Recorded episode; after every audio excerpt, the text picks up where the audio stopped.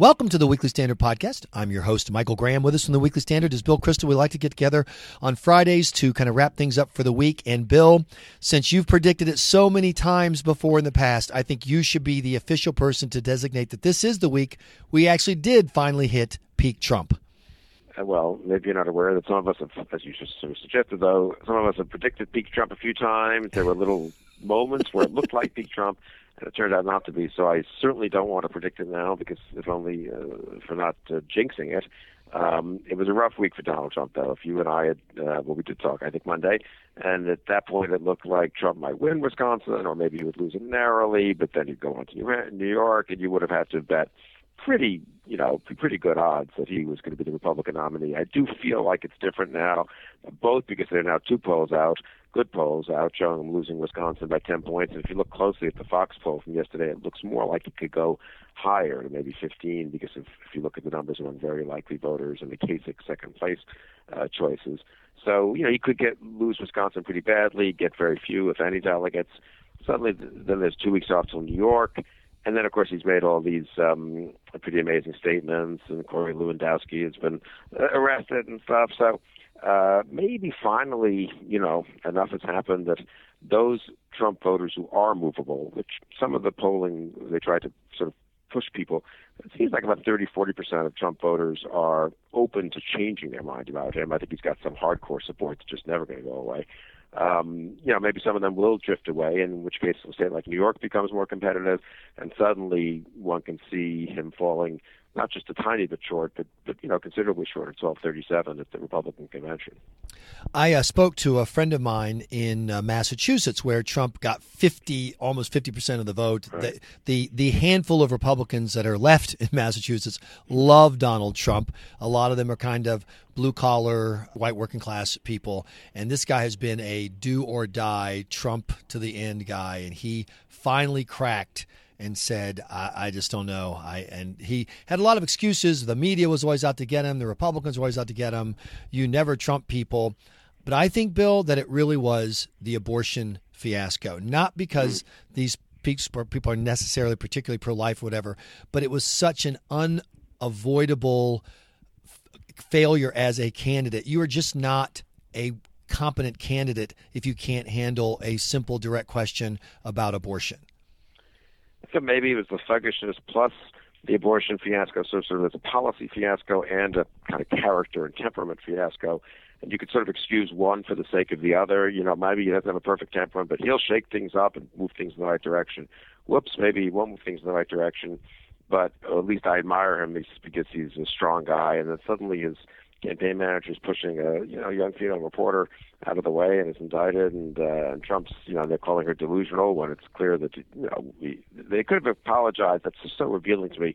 They could have apologized hey these things happen you know sorry about that instead. No she's delusional. It never happened. So I think the combination of things has maybe maybe hit a critical mass. I've been struck by the same thing talking to just people I run into um, John McCormack, who's out in Wisconsin, just put a piece up on our website. We just put a piece by him up on the website. He talked. He went to a Trump rally, and it, exactly what we're just talking about. He talks to two different Trump voters. He quotes them. One, die hard. The media's out to get him. This is all unfair. I'm with Trump. It's Trump or no one. The other one, geez, you know, I was for Trump, but I, I don't know. Uh, I don't really like what he's been saying and the behavior. And the third thing I would add is can he win? I think it's some, you know, not that many primary, not not all primary voters vote on electability, and often electability is very much of a question mark, and people say he's more electable than than someone else. Then one person's more electable than the other, but really it's a three point gap, and it doesn't mean anything. But looking at those Trump numbers, looking at him slide downhill against Hillary Clinton into a double digit deficit, and what's happened in the last two months? I mean, she hasn't been that strong a candidate. It's just that every swing voter who's looked at Trump seems to have been turned off.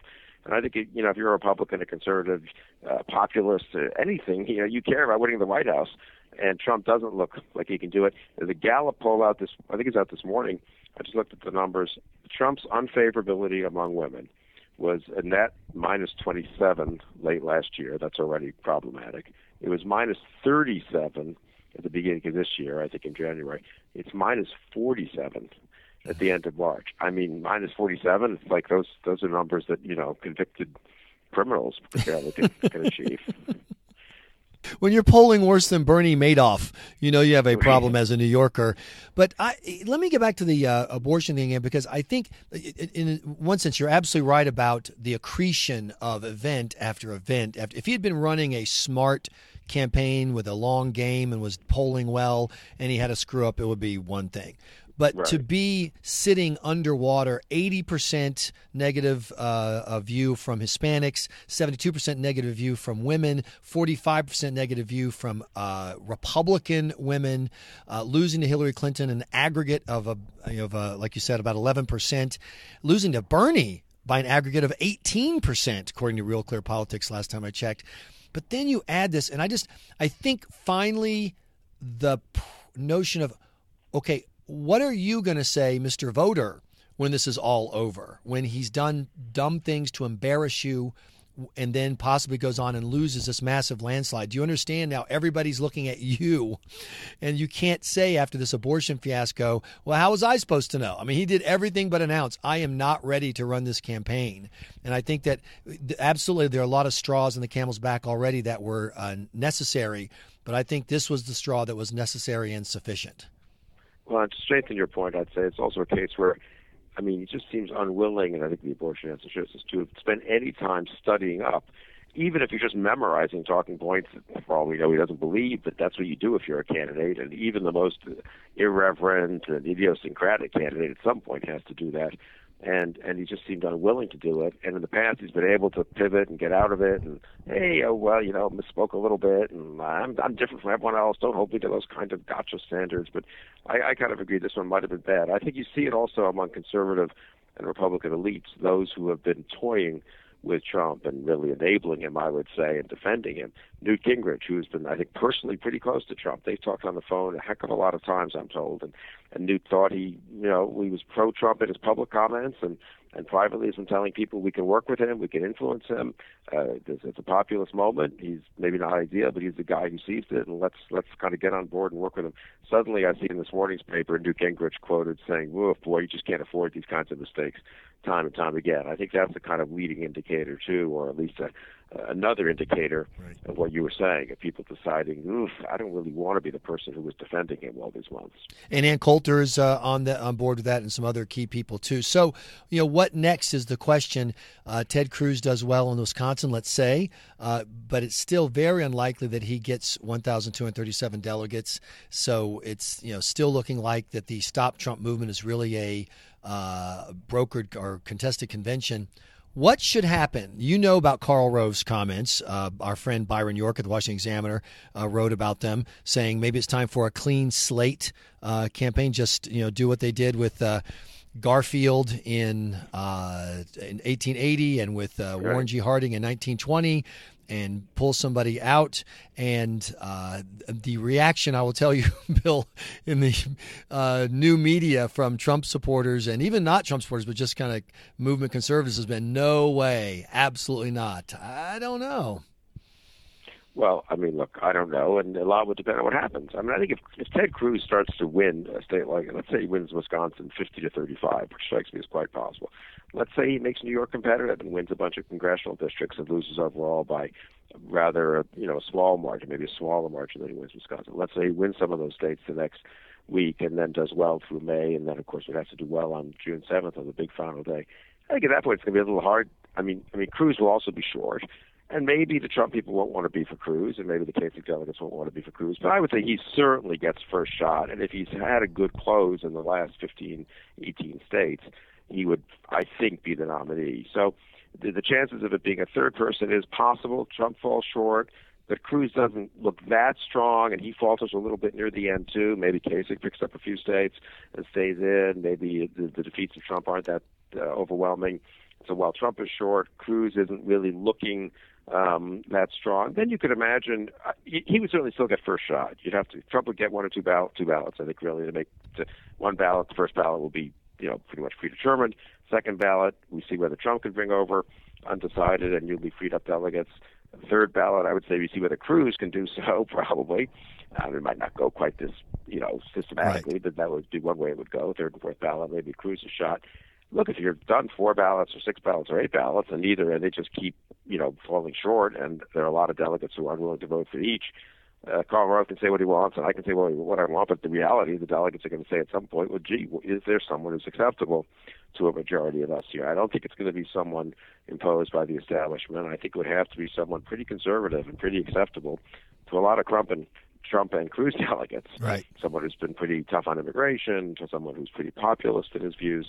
Not sure who that perfect person is, incidentally, but um, you can imagine an awful lot of names of uh, retired senators and governors, young senators and governors and congressmen, I conceivably people from outside of politics being thrown around. It's not something we've had in our adult lifetimes, that's for sure. But it it could be it could be interesting. It could be fun. It could be good. I mean, you could end up with a very strong uh, ticket, or it could be just, of course, total chaos and. Uh, and uh, and a meltdown. Who knows? But I, I think we shouldn't underestimate Cruz. I mean, the fact is, we can say Trump is faltering, but if Cruz is strong enough to really take advantage of it, if he were to get a majority of the vote in a state like Wisconsin, that would be that would be pretty impressive.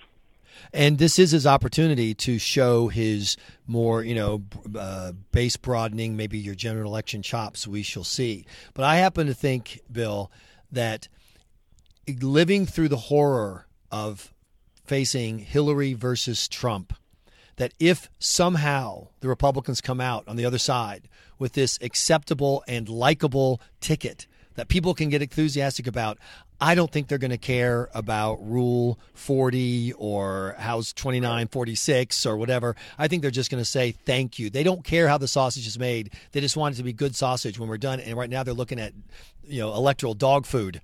And I think they'll be thrilled if there's some other outcome. I agree. It would be really ironic to have gone through this whole thing. First, it was going to be Hillary Bush, and we were groaning. Then it's going to be Hillary Trump, and we were groaning.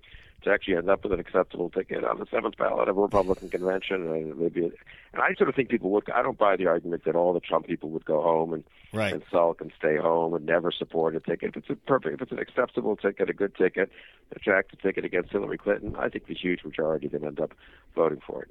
Well, you've heard of Mutt and Jeff. How about Mitt and Jeff? Mitt Romney and Jeff Sessions. Well, there you go. You got Jeff Sessions on the border.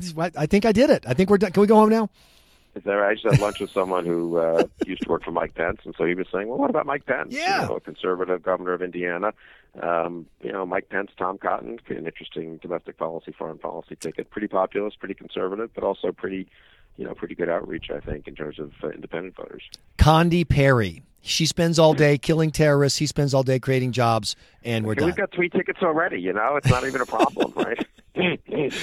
as long as the tickets don't include the names Kristol or Graham, other than Lindsey, I think we're in good shape. Bill Kristol, thanks for joining safe. us. I think you're safe for that, Michael. You know? thanks, Michael. You've been listening to the Weekly Standard podcast. Please be sure to check weeklystandard.com regularly for podcast updates. I'm your host, Michael Graham.